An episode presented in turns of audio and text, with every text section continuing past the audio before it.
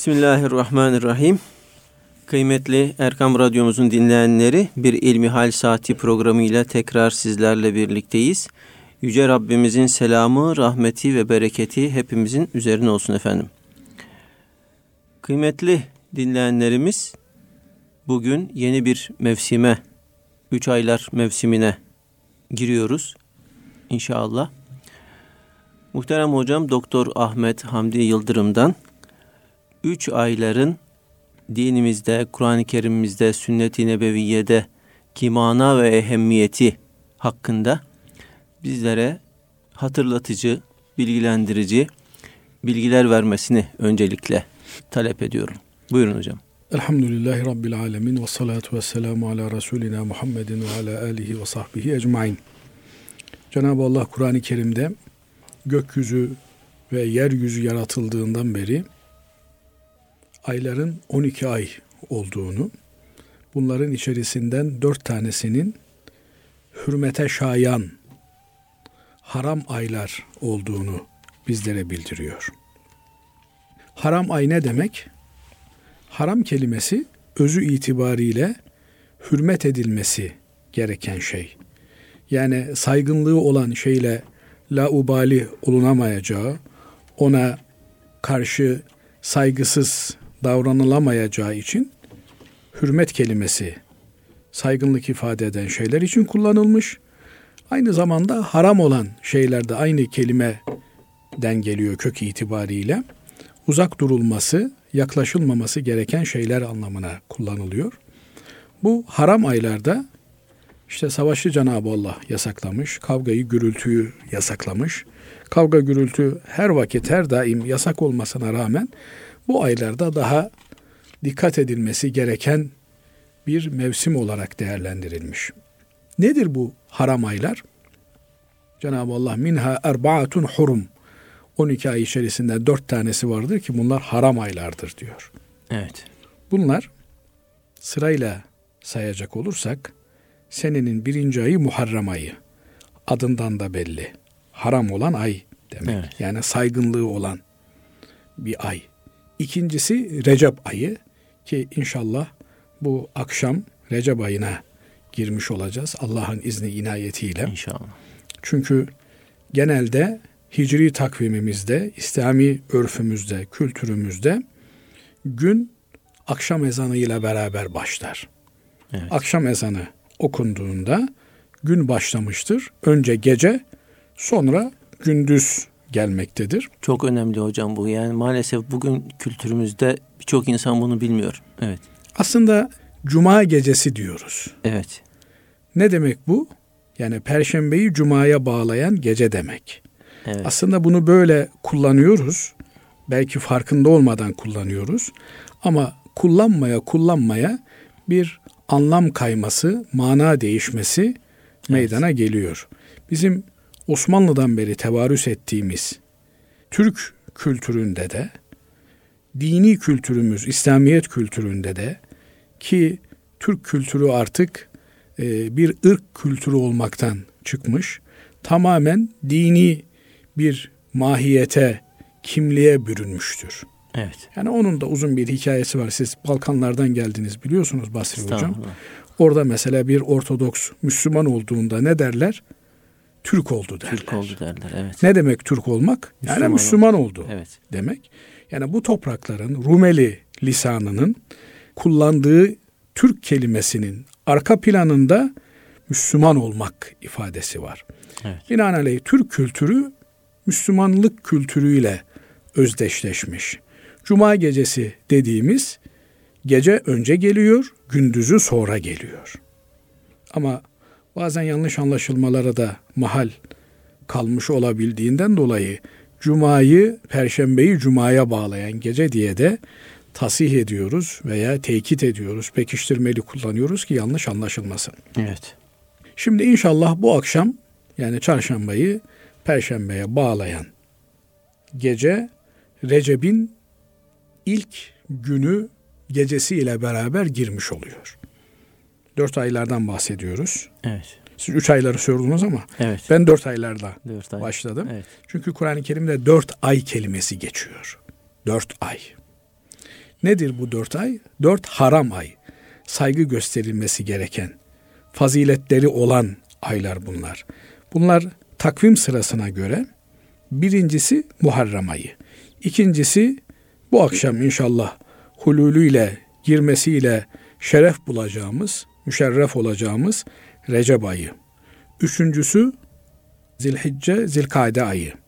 Böylelikle dört ay tamam olmuş oluyor. Şimdi bir başka hesaba göre de bu dört ayın üç tanesi peş peşe geliyor. Zilkade, Zilhicce, Muharrem. Bunlar peş peşe gelen haram aylar. Dördüncüsü olan Recep tek başına kalmış ortada. Evet. Onun için ona Recebul Fert demişler. Tek kalan Recep demişler. Bu Recep ayı haram ayların bir tanesi olması sebebiyle hürmete şayan, itibar edilmesi gereken, dikkat edilmesi gereken bir ay. Bu yönüyle bizim Türk İslam kültüründe yerleşmiş olan üç aylar ifadesinin ilk ayını ifade ediyor. Evet. Ama Kur'an ifadesiyle üç ay değil dört ay var. Bu dört aydan bir tanesi olan Recep ayı bizim Türk İslam kültürüyle harmanlanmış olan anlayışımızda üç ayların başlangıcı olarak kabul ediliyor. Peşinden gelen Şaban ayı yine Efendimiz Aleyhisselatü Vesselam'ın hadislerde karşılığı olan önemli bir zaman dilimini ifade ediyor. Zaten üçüncü ayda Ramazan ayı olması hasebiyle Müslümanlar için çok önemli bir ay.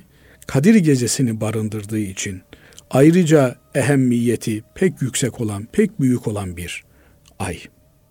Mamafi bu üç ay peş peşe geldiği için biz buna üç aylar ifadesini kullanmışız.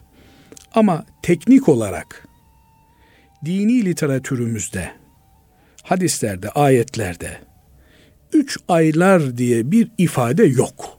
Evet. Yani bunu net ve kesin olarak bilmemiz gerekiyor. Evet bu sözünü ettiğimiz peş peşe gelen üç ay Recep ki az önce ifade etmeye çalıştık.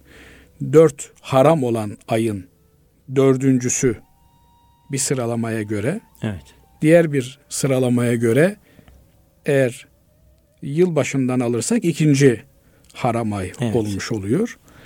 Arada tek kaldığı için de Recebül Fert demişler. Evet. Haram aylardan bir tanesi olması hasebiyle çok önemli bir ay. Bu ayın zaman dilimleri içerisinde 12 aydan farklılığı olduğu, farklı bir ay olduğunu Kur'an-ı Kerim açık bir şekilde ifade ediyor. Allah gökleri ve yerleri yarattığından beri 12 tane ay var bir yılda.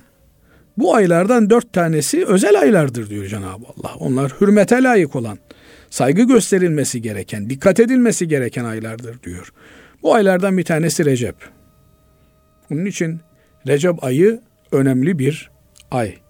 Bu üç ayların ilki olan Recep ayının ilk cuma gecesi malumunuz Türk İslam örfünde, kültüründe Regaib Kandili olarak kutlanmakta. Regaib gecesi olarak bilinmektedir. Regaib ne demek? Rahabe kökünden gelen bir kelime. Regaib, rağbet edilen, üzerine düşülen, arzulanan, talep edilen şey anlamına geliyor. Bu geceye Regaib gecesi denilmesi rivayetlere göre meleklerin adlandırmasıyla oluşmuştur. Yani bu gece rağbet edilmesi gereken bir gecedir. Evet. Çünkü biliyorsunuz cuma günü çok önemli bir gündür. Seher vakti günler içerisinde en önemli zaman dilimidir. Gecenin üçte ikisi geçtikten sonra üçte biri kalınca Cenab-ı Allah gökyüzüne tecelli eder, birinci kat semaya tecelli eder. Yok mu isteyen istediğini vereyim, yok mu talep eden talebini karşılayayım, yok mu bağışlanma dileyen onu bağışlayayım maalinde nidada bulunur. Binaenaleyh e, Recep ayı çok önemli bir ay. Hürmet gösterilmesi gereken aylardan bir tanesi. Onun ilk cuma gecesi haftanın en önemli gecesi olması münasebetiyle önemli. Gecenin üçte ikisi geçtikten sonraki zaman dilimi Cenab-ı Allah'ın gökyüzü semasına tecelli ettiği bir zaman dilimi hakikaten özel araştırılıp beklenen takvimde aranıp sorulan bir zaman dilimidir. Bu bu yönüyle rağbet edilen, üzerinde durulan bir fırsat olarak beklenilen bir e, zaman dilimidir. Bağışlanmak için, af dilemek için, tövbe için, hayatımızla ilgili çok önemli kararları vermek için çünkü çok yoğun ilahi rahmetin tecelli ettiği bir zaman dilimidir. Bununla ilgili farklı şeyler söylenmektedir. İşte Efendimiz Aleyhisselatü Vesselam'ın alemi ervahtan alemi halka intikal ettiği, ana rahmine düştüğü ve benzer bir takım rivayetler zikredilmektedir. Bu rivayetlerin sıhhat dereceleri tartışmalıdır. Fakat tartışmasız olan husus şudur. Hepimizin bilmesi ve ona göre hareket etmesi gereken husus şudur ki Recep ayı dört haram ayın bir tanesidir ve uzunca bir normal takvimden sonra karşılaşılan bir adeta yakalanılan fırsattır. Muharrem ayından sonra işte düşünün e, Safer geliyor, Rebiul Evvel, Rebiul Ahir, Cemaziyel Ahir 5 ay geçiyor Muharrem'den sonra. Evet. Bu 5 aylık bir aradan sonra tabirimi caiz görün. Evet. Recep ayı geliyor. Haram aylardan bir tanesi. Haram aylarda herkesin kendisine çeki düzen vermesi, daha dikkatli olması gerekiyor. Ve bu haram ayların ilk cuma gecesi.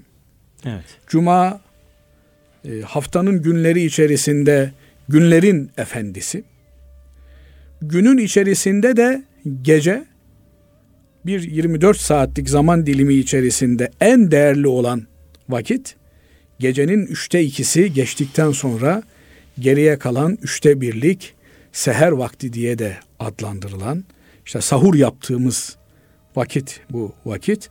Bu vakit gökyüzü rahmetlerinin yeryüzüne en yoğun olarak tecelli ettiği bir zaman dilimi.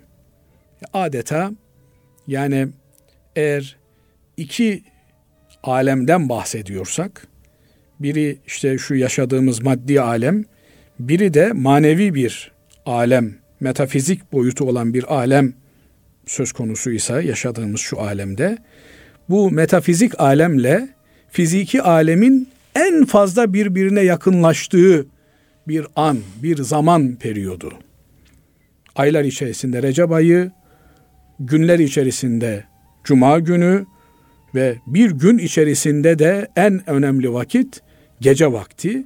Bu vakit rağbet edilmesi, araştırılması, üzerinde durulması, fırsat olarak kullanılması gereken bir gece. Bu geceyi iyi değerlendirmek lazım.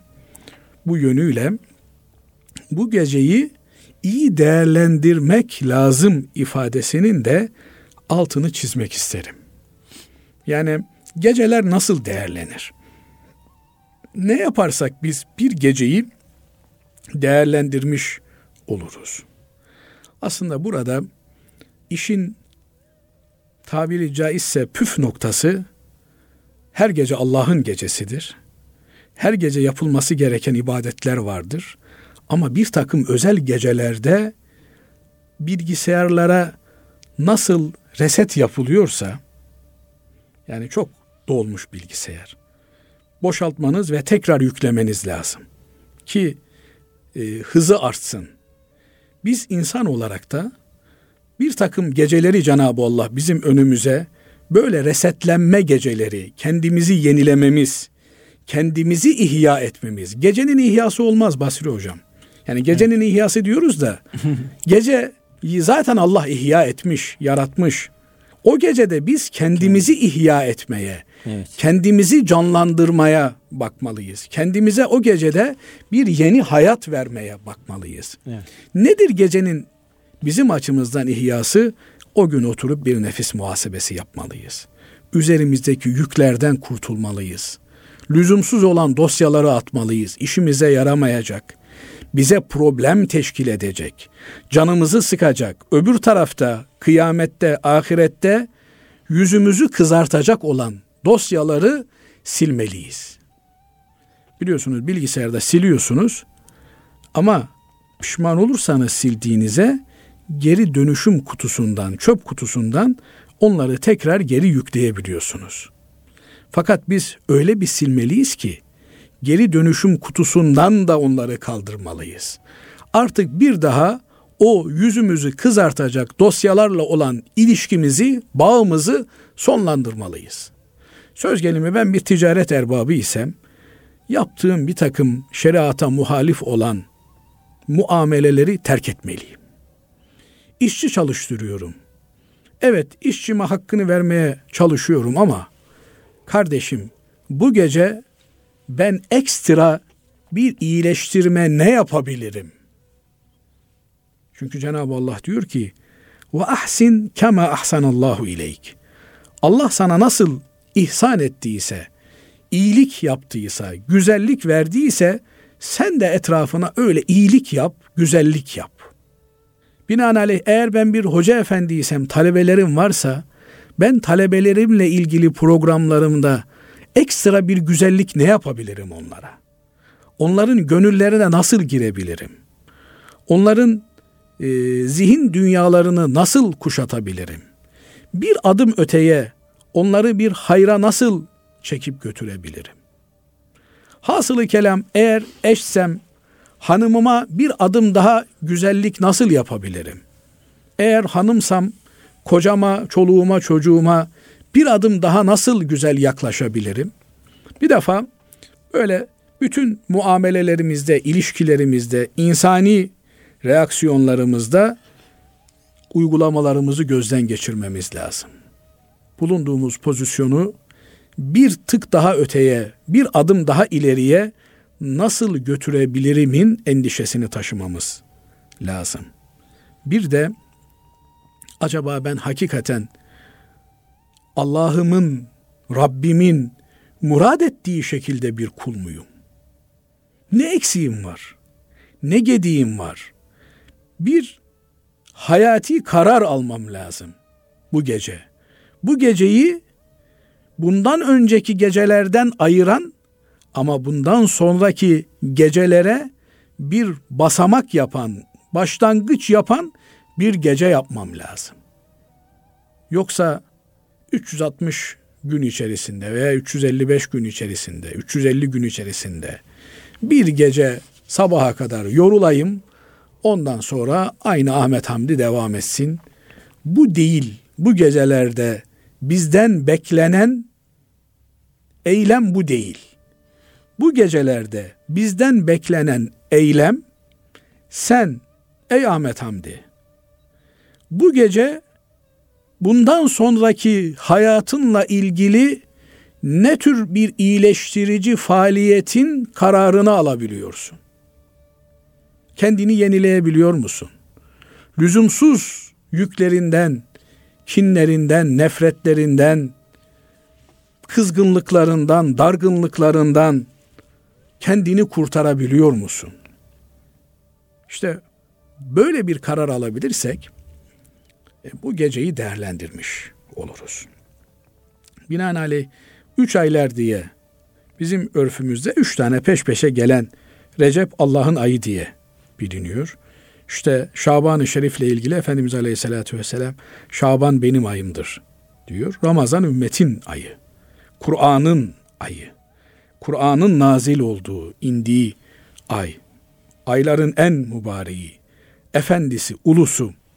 Binaenaleyh Recep'i Recep'e uygun hürmetine layık saygınlığıyla geçirmek. Yani dilimizdeki kabalıkları törpüleyebilmek.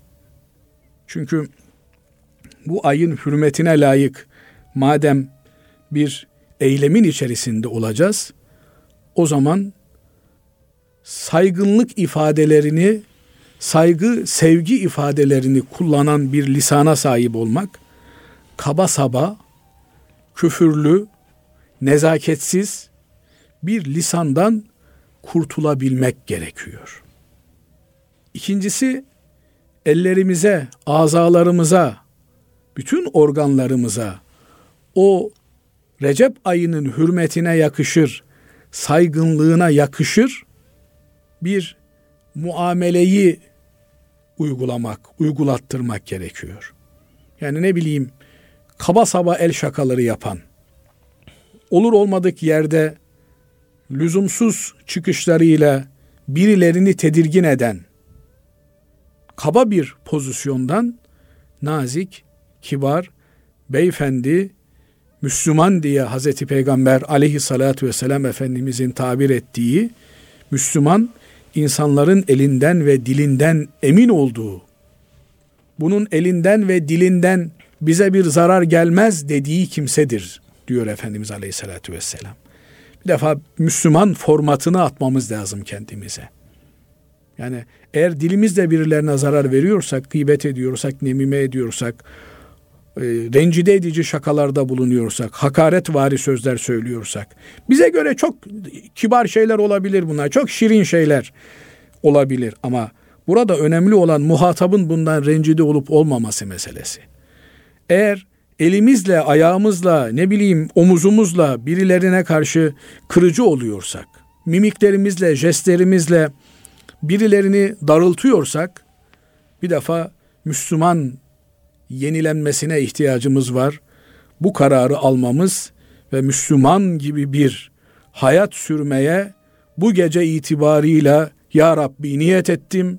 Elimden, dilimden ve bütün azalarımdan Müslümanları emin kıl diye kendimize telkin vermemiz, dua etmemiz gerekiyor. Bunu yaparsak bu geceyi ihya etmiş oluruz. Bu gece de ihya olmuş oluruz. Geceyi zaten Allah ihya etmiş. O gecede biz ihya olmuş, yeni bir hayat kazanmış oluruz. Niçin bunlar önemli? Çünkü siz ne kadar samimi bir Müslüman olursanız olun, bir gönle girmedikten sonra ki bir gönle girebilmek için önce kimseye zarar vermemek lazım. Yani bu zarar maddi manevi her türlüsüyle zarar vermemek lazım. Ondan sonra bir gönlü kazanmanın yoluna bakmak lazım. Önce demek ki kimseyi incitmemeye, kimseyi gücendirmemeye, darıltmamaya, kırmamaya niyet edeceğiz. Üç ayları üç aylara yakışır bir şekilde geçirmenin birinci adımı Ya Rabbi beni muvaffak kıl, şöyle bir şeye niyet ettim, azmettim. İnşallah bundan sonra hiçbir kimseyi kırmayacağım, üzmeyeceğim, darıltmayacağım. Tabi bunun başında da alemlerin Rabbi geliyor. Allah'ı gücendirmeyeceğiz. Yoksa hakkı söyledin, hakikati söyledin diye biri gücenecekse gücensin. Zalime karşı hakkın yanında oldun diye zalim gücenecekse gücensin. Öyle bir dünya yok zaten. Yani herkesi memnun etmek mümkün değil. Burada bizim kastımız hakkın ve hakikatin yanında olmak. Onu müdafaa etmek, savunmak kaydıyla bu çerçevede kimseyi üzmemek. Yoksa zalimin elinden zulmettiğini aldın o da gücendi sana, kızdı sana. E kızacak zaten yani onu memnun edip zulmüne rıza göstermek mümkün değil. İkinci bir adım daha var. Yani kimseyi incitmeyeceğiz, kırmayacağız, dökmeyeceğiz. İkinci bir adım daha var. O da hayır avcısı olmak. Hizmet avcısı olmak. Acaba Allah'ın yaratıklarına bir iyiliğim dokunabilir mi? onların bir sıkıntılarını giderebilir miyim? onlara herhangi bir şekilde yardımcı olabilir miyim? Ne bileyim, şimdi ecdadımız tür, türlü şeyler düşünmüşler. E, Leylekler Vakfı diye vakıf bile kurmuşlar. Yaban hayvanlarının kışın çeşin şartlarında açlıktan ölmemeleri için ormanlara onlara yem atılmasını şart koşan vakıflar kurmuşlar. Kabir taşlarının ayaklarına oyuk yapmışlar ki yağmur yağdığında su biriksin. Oradan kuşlar, börtü böcekler içsinler, istifade etsinler. Yani hayır üzerine çalışmışlar. Ne tür bir hayır yapabilirim ben insanlığa hizmet adına? Binaenaleyh bir Müslüman iyilik arayıcısı olmalı. Efendimiz Aleyhisselatü Vesselam'a sahabe efendilerimizden biri diyor ki ya Resulallah bana dua et diyor. Allah sana takva versin diyor. Daha da dua et ya Resulallah diyor. Allah tevbeni kabul etsin diyor. Anam babam sana feda olsun. Daha da dua et ya Resulallah diyor. Efendimiz Aleyhisselatü Vesselam şu muazzam cümleyi söylüyor. Allah her nerede olursan ol sana iyilik yapmayı kolay kılsın diyor. Yani iyiliği kolayca yapabilecek bir karakter sana versin. Bazıları var o kadar güzel iyilik yapabiliyorlar. O kadar güzel hayır işleyebiliyorlar. Böyle adeta verdikleri halde alan kimsenin ezikliğini hissettirmemek için kendileri eziliyorlar. Verirken nasıl teşekkür edeceklerini şaşırıyorlar. Niye? Alan rencide olmasın. Çünkü alan Allah. Allah alır diyor ayeti kerime. Ya'hudu sadakat ve yakbelu tevbe. Allah'tır sadakayı, iyiliği alan. Sen onu fakire verdiğini zannediyorsun. Kumbaraya attığını zannediyorsun. Sadaka taşına koyduğunu zannediyorsun. Ama Cenab-ı Allah bizzat onu aracısız alıyor. Onun için bazen böyle insani zafiyetle birine bir iyilik yaparız ama öbürlerinin de görmesini isteriz. Yani bu insanın fıtratında var. Hoş bir şey değil. Riya hiçbir zaman sevimli bir şey değil. Ama Cenab-ı Allah bu hususta tatmin ediyor bizi. Buyuruyor ki bana duyurmaya ihtiyacınız yok. O verdiğinizi ben direkt alıyorum. Aracısız alıyorum. Binaenaleyh ben sizin hesabınızı, kitabınızı tutuyorum. İşte bu mübarek zaman dilimlerinde eğer bir iyilik çeşidine insanlığa yarar olacak, insanlığın hayrına olabilecek bir tür hizmete karar verir ve onu sürekli yapar hale gelebilirsek bu da bizim için bu geceler münasebetiyle ayrı bir ihya olmuş olur. Kendimizi ihya etmiş oluruz. Tabi üç aylar boyunca inşallah zaman zaman inşallah. yine bu konulara değiniriz. Evet. Ama benim ihyadan anladığım, benim derken yani bu gecelerin ihyasını anlamak adına görebildiğimiz bu gecelerde kendimizi ihya etmenin, hayat vermenin. Çünkü zamanla yeme alışkanlıklarından mütevellit damarlarda tıkanma meydana geldiği gibi yine zamanla günahlardan mütevellit manevi damarlarımızda tıkanmalar meydana geliyor. Bu mübarek zaman dilimlerini bu tür ameliyatları yapmanın, anjiyo olmanın bir fırsatı olarak görmemiz, değerlendirmemiz gerekiyor. Tıkanan damarlarımızı açmak ve hayrın, iyilik yapmanın, insanlığın yararına olan şeyleri yapmanın kolay hale gelebilmesi bize. Çünkü çocukken mesela hiç parayla, dünyayla işimiz, alışverişimiz olmaz. Ama yaş ilerledikçe dünyaya bir o kadar daha meyleder hale geliyoruz. Demek ki arada bir bir çekaba ihtiyacımız var. Kendimizi kontrole ihtiyacımız var. İşte Cenab-ı Allah 12 ayın içerisine çeşitli vesilelerle bu check-up fırsatlarını bizlere sunuyor. İnşallah layıkıyla değerlendirebilir. Bu münasebetle kendimize format atabilir, kendimizi yenileyebiliriz diye ümit ediyorum. Rabbime niyaz ediyorum.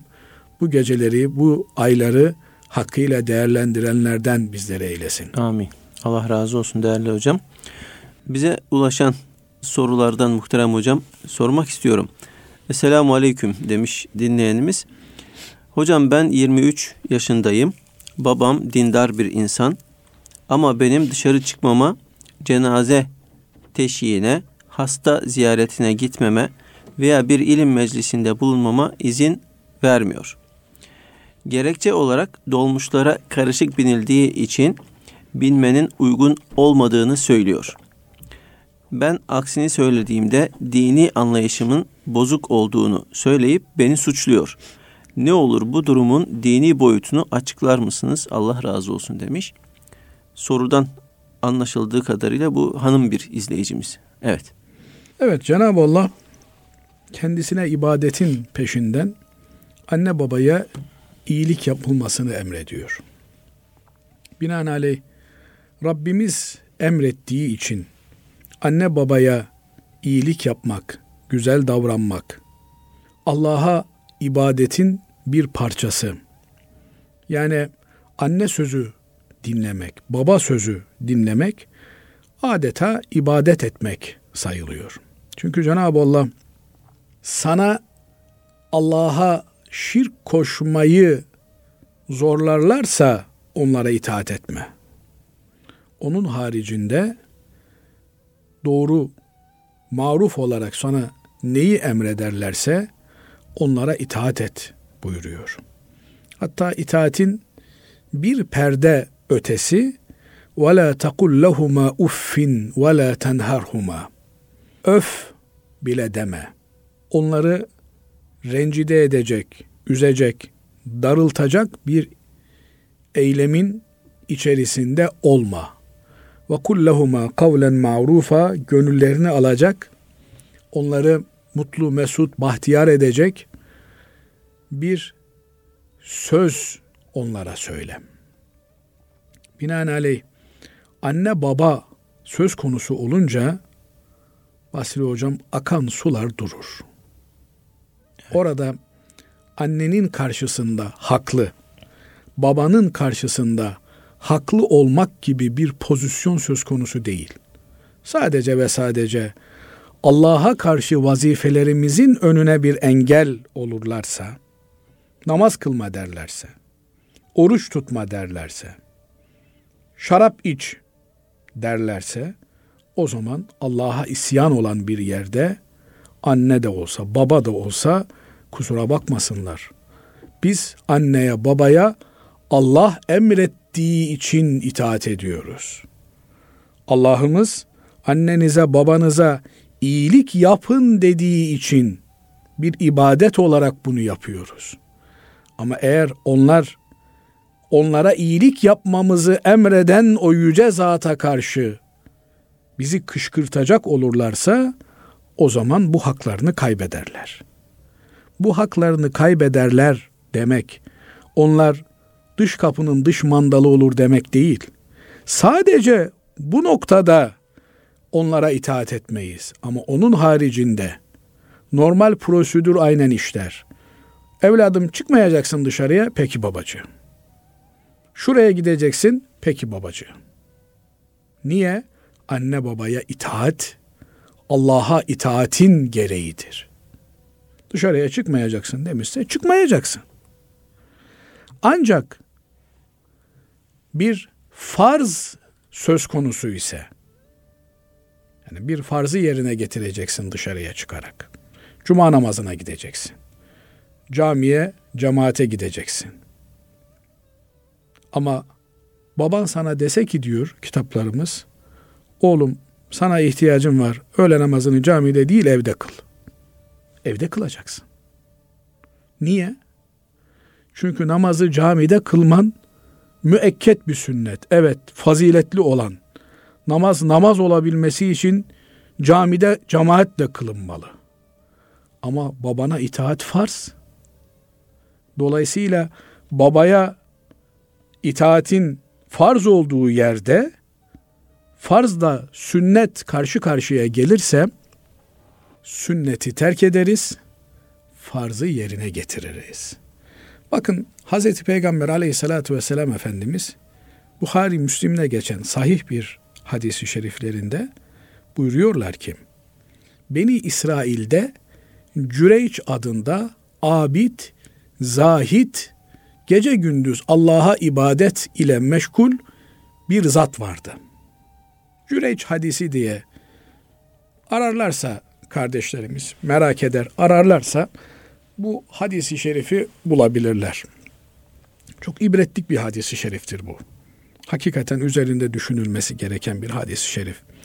Efendimiz Aleyhisselatü Vesselam üç bebeğin kundaktayken konuştuğundan bahseder.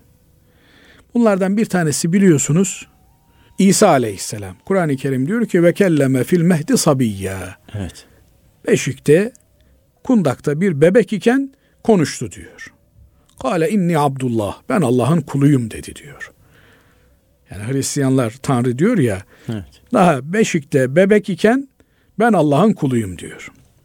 İkincisi Uhdud ashabında geçen Kutile ashabul uhdud ennaru zatil vakut diye ayeti kerimede ifade edilen zalim firavunlardan bir tanesi büyük hendekler, çukurlar kazdırmış.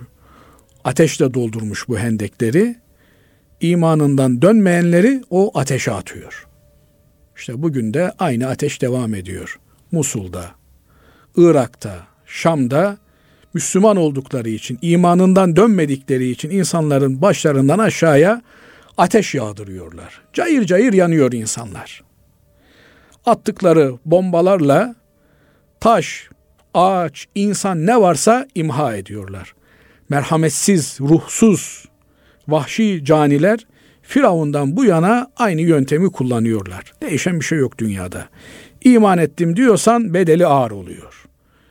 Eskiden çukurlar kazıp içine ateşler dolduruyorlardı. Şimdi yukarıdan bombayı atıyorlar, çukur haline getiriyorlar, ateş haline getiriyorlar. O esnada emzikli bir bebeğiyle kadıncağızı getiriyorlar. Bebeği çekip alıyorlar. Süt bebeği daha ateşe atacaklar. Kadıncağız bir anda mütereddit oluyor.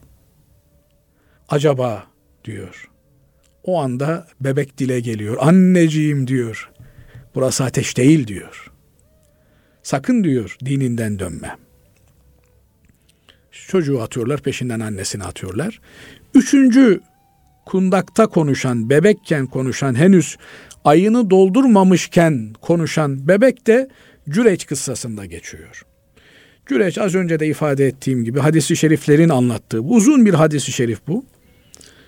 İbadetiyle meşgul, dünyaya metiliği vermeyen, zahit bir kimse bir yüksek yerde kendine ait bir ibadethanesi var, bir çilehanesi var.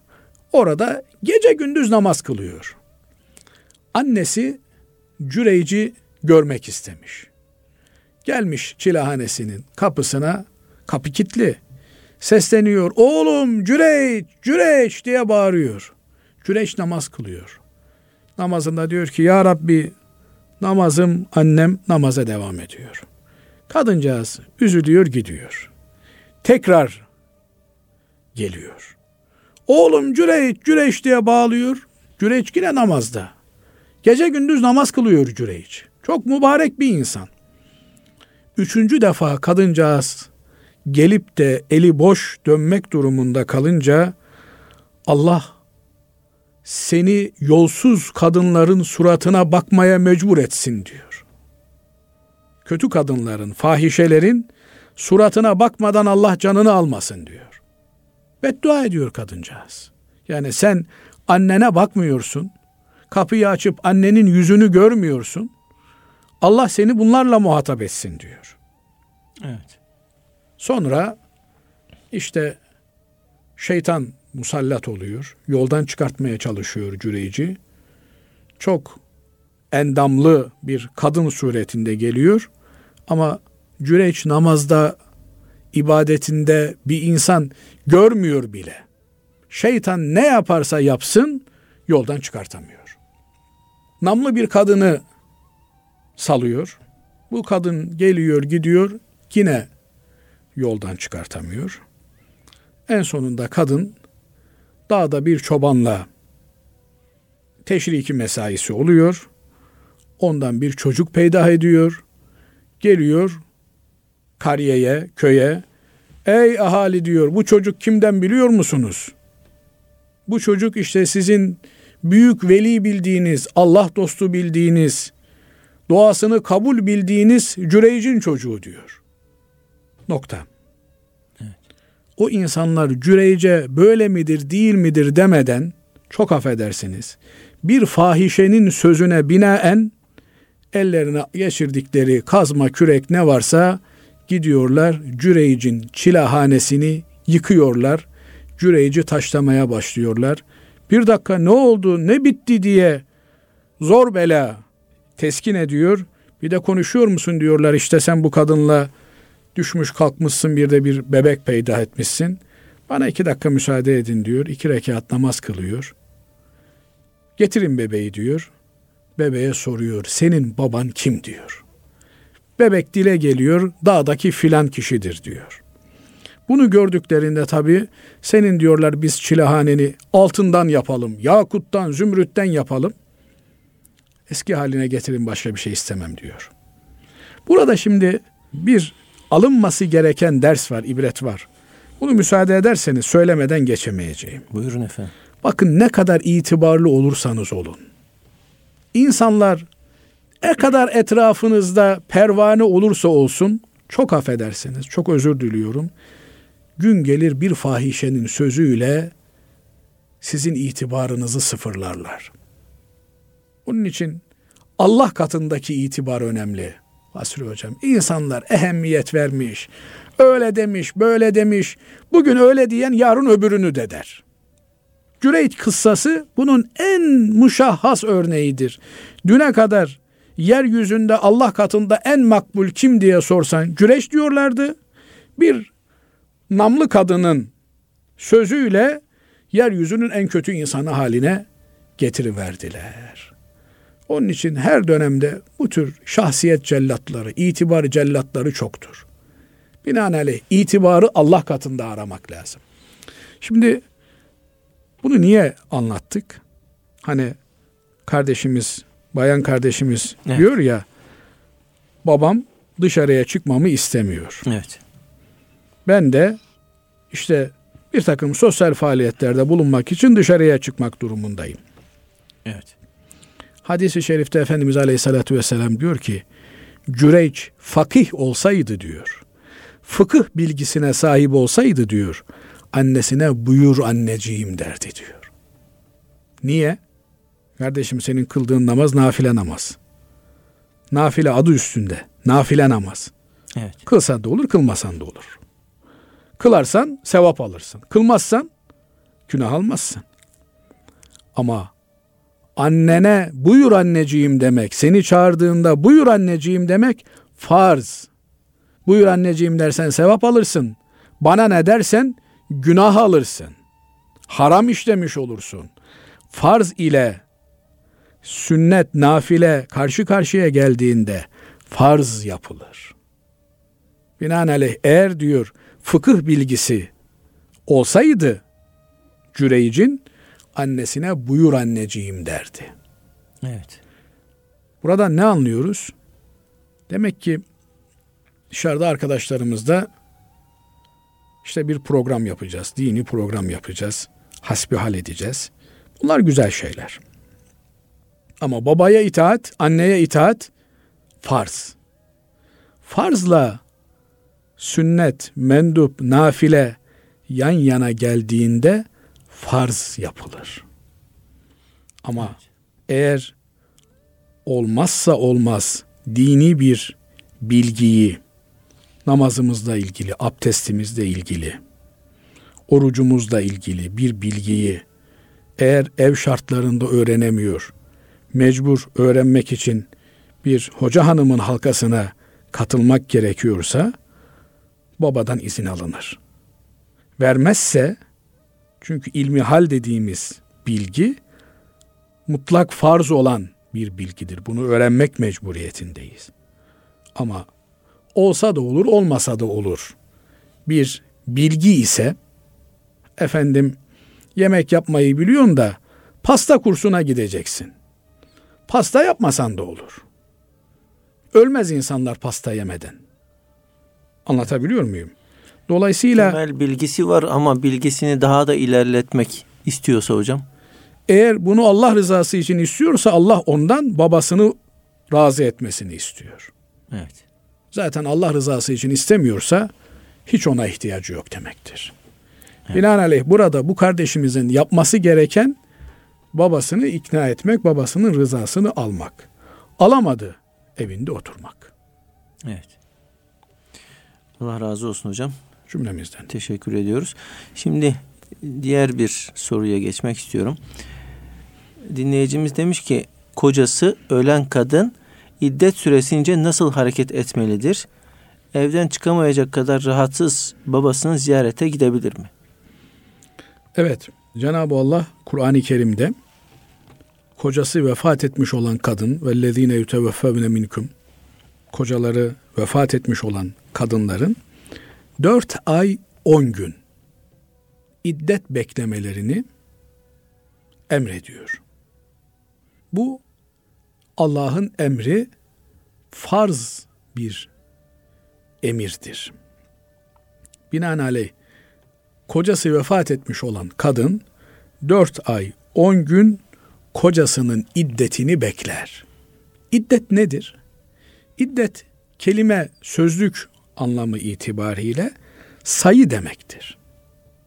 Yani bu bir an önce bitmesi beklenen bir süre olduğu için insanlar bunun çetelesini tutarlar işte askerlik gibi. Şu kadar kaldı, bu kadar kaldı. Bu sözlük anlamının yanında iddet beklemenin muhtevasına, içeriğine bakacak olursak temelde evlilik yasağı anlamına gelmektedir. Kocası vefat etmiş olan bir kadın dört ay on gün bir başkasıyla evlenemez. Evet. Evlenmesi haramdır. Yasaktır. Evlenirse bu evlilik batıl bir evlilik olur. Hükmen yok sayılır. Temelinde bu vardır. Bunun illeti kocanın ölmüş olmasıdır. Hikmeti, hikmeti bin bir türlü hikmet olabilir. Bunların en başında işte hamile ise hamile olup olmadığının belli olması. Kocanın hatırasını tutması. Kadının psikolojik olarak hazırlanması. Toplumun bu süreçte psikolojik olarak hazırlanması vesaire vesaire vesaire.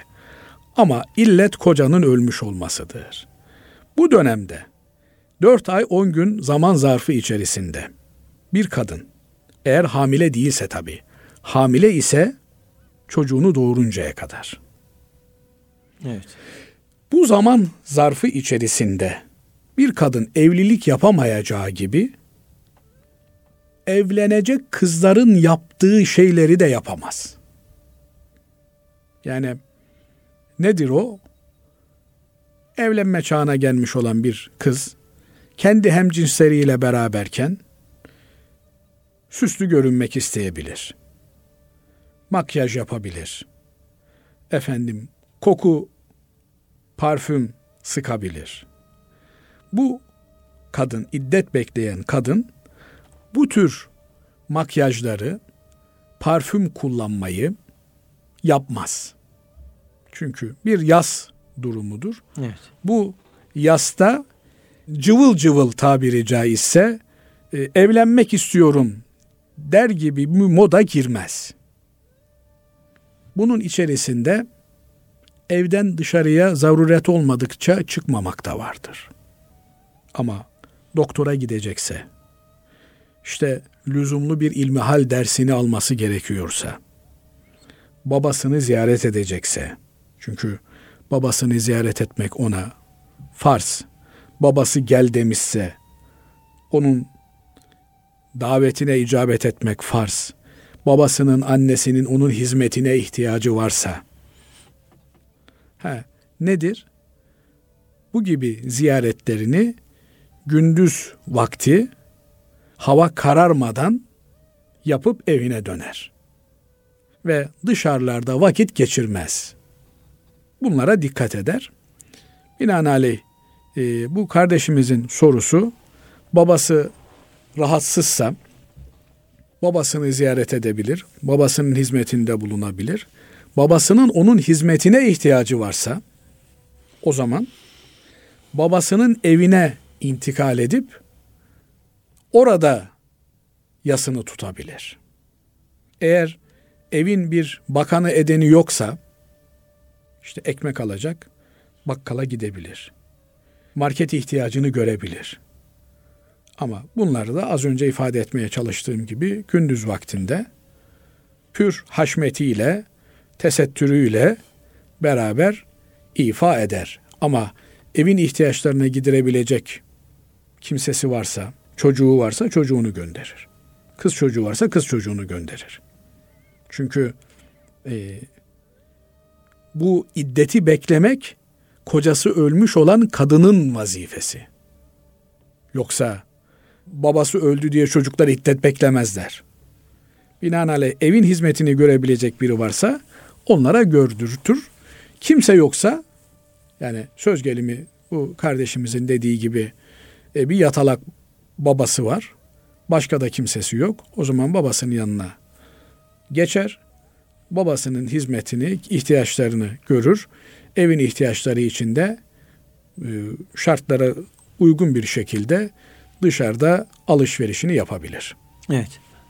Değerli hocam, diğer bir dinleyicimiz e, şöyle sormuş. Günümüzde kullandığımız sakal tıraş fırçalarının domuz kılından üretildiği hakkında bilgiler duyuyoruz. Ben bu konuda çok muzdaribim. Ne yapabilirim? Önerileriniz varsa din, e, öğrenmek istiyorum demiş. Evet. Bu şekilde sakallarını kesmemesini öneririz kardeşimize. Çünkü sakal kesmek haram. Yani evet. bakıldığında bu kimse sakallı denilebilecek kadar yani ne diyorlar şimdi? Üç numara en azından bir sakalın olması farz. Sakalı kesmek haram. Bu kardeşimize tavsiyemiz sakalını kesmemesi. Evet. Böylelikle fırçadan vesaireden kaynaklanan endişelerden de kurtulmuş olur.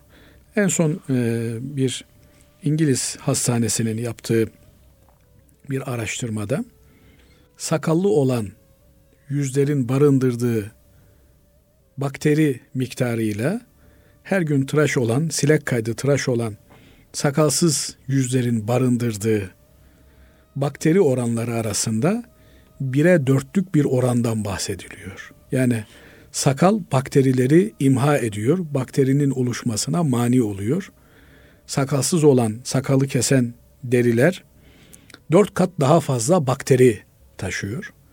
Binaenaleyh sağlığımız açısından da sakallı olmak bizler için uygun olan ayrıca Hz. Peygamber aleyhissalatü vesselam Efendimizin dinimizin emri olduğu için de sakal bırakmak, sakallı olmak gerekiyor.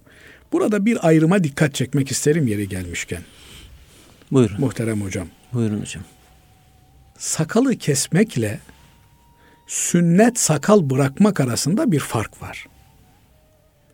Sakalı kesmek uzaktan bakıldığında bu adam sakalsız denilmesidir. Yani jiletle veya sıfır numara makineyle tıraş olmak, sakalı kesmek demektir ki bu haram. Ama sünnet olan sakal kabzada bir yani çeneden bir kabza miktarı sakalı uzatmaktır. Kabza ne demek hocam? Kabza avucumuzu sıktığımızda işte yumruk yaptığımızda meydana gelen ölçü birimidir. Çenemize elimizi aldığımızda ne kadarsa işte 3 santim 4 santim neyse bu kadar miktarda uzatmak sünnet olan miktardır. Dolayısıyla işte senin benim sakalım Basri Hocam. Evet hocam. Bizi İnşallah haramdan koruyan sakaldır ama sünnet, sünnet olabilmesi için biraz daha uzamasına ihtiyaç var. Dolayısıyla işte sakal sünnet ise niye kesmek haramdır diye bazen soruluyor ya. Evet, evet. Sakalın sünnet olan kısmı onun belli bir uzunluğa ulaşmasıyla oluşuyor. Hmm.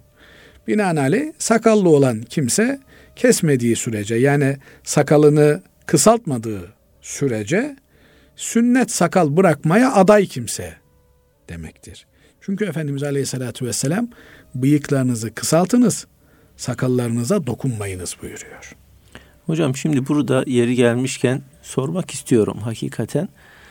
Şimdi bazı Müslümanlar bazı ülkelerde e, genellikle Arap ülkelerinde bu saka, e, bıyığınızı kısaltın e, sözünü Peygamber Efendimizin farklı şekilde anlıyorlar. Biz Türkler farklı şekilde anlamışız. Yani onlar tamamen kazıyorlar hocam. Bunu biraz açıklayabilir misiniz? Yani kazımak da var, kısaltmak da var. Dolayısıyla onlar herhalde bizden daha doğru anlıyorlardır. Arapçayı bizden daha iyi bildikleri için Basri Hocam. Dolayısıyla e, bıyığı kazıtana da ses çıkartmamak lazım. Kısaltana da ses çıkartmamak lazım. Ama bıyığı ağzı burnu kapatacak şekle getirmekten de kaçınmak lazım. Evet. Yani bıyık bıyık bölgesinde bir karartı olarak kalmalı. Yoksa bıyık bir görüntüyü oluşturacak şekle bürünmemeli. Onun yerine sakal e, yüzde baskın olmalı, görünür olmalı. Evet. Değerli hocam e, programımıza son vermeden e, şu soruyu da sormak istiyorum. Müslüman bir Nisan şakası yapabilir mi? Şakayı Nisan'da da Mayıs'ta da her zaman yapabilir. Adabına, edebine uygun olarak yapabilir. Ama bir Nisan'da yalan söyleyebilir mi? Şaka da olsa ne bir Nisan'da ne iki Nisan'da ne 30 Mart'ta yalan söyleyemez. Efendimiz Aleyhisselatü Vesselam mesela Müslüman zina eder mi? Edebilir diyor. Müslüman hırsızlık yapabilir mi? Yapabilir. Ama yalan yalan söylemez diyor. Niye? Yalan imansızlık alametidir. Münafıklık karakteridir. Yalan söylemekle iman birbiriyle bağdaşacak şeyler değildir. Mümin baştan aşağı güven telkin eden insan demektir. Ya nasıl yalan söyler?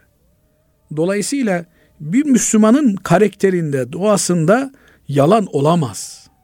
Yalan diye bir şey Müslümanın gündeminde de olmaz, ağzında da olmaz, elinde de olmaz.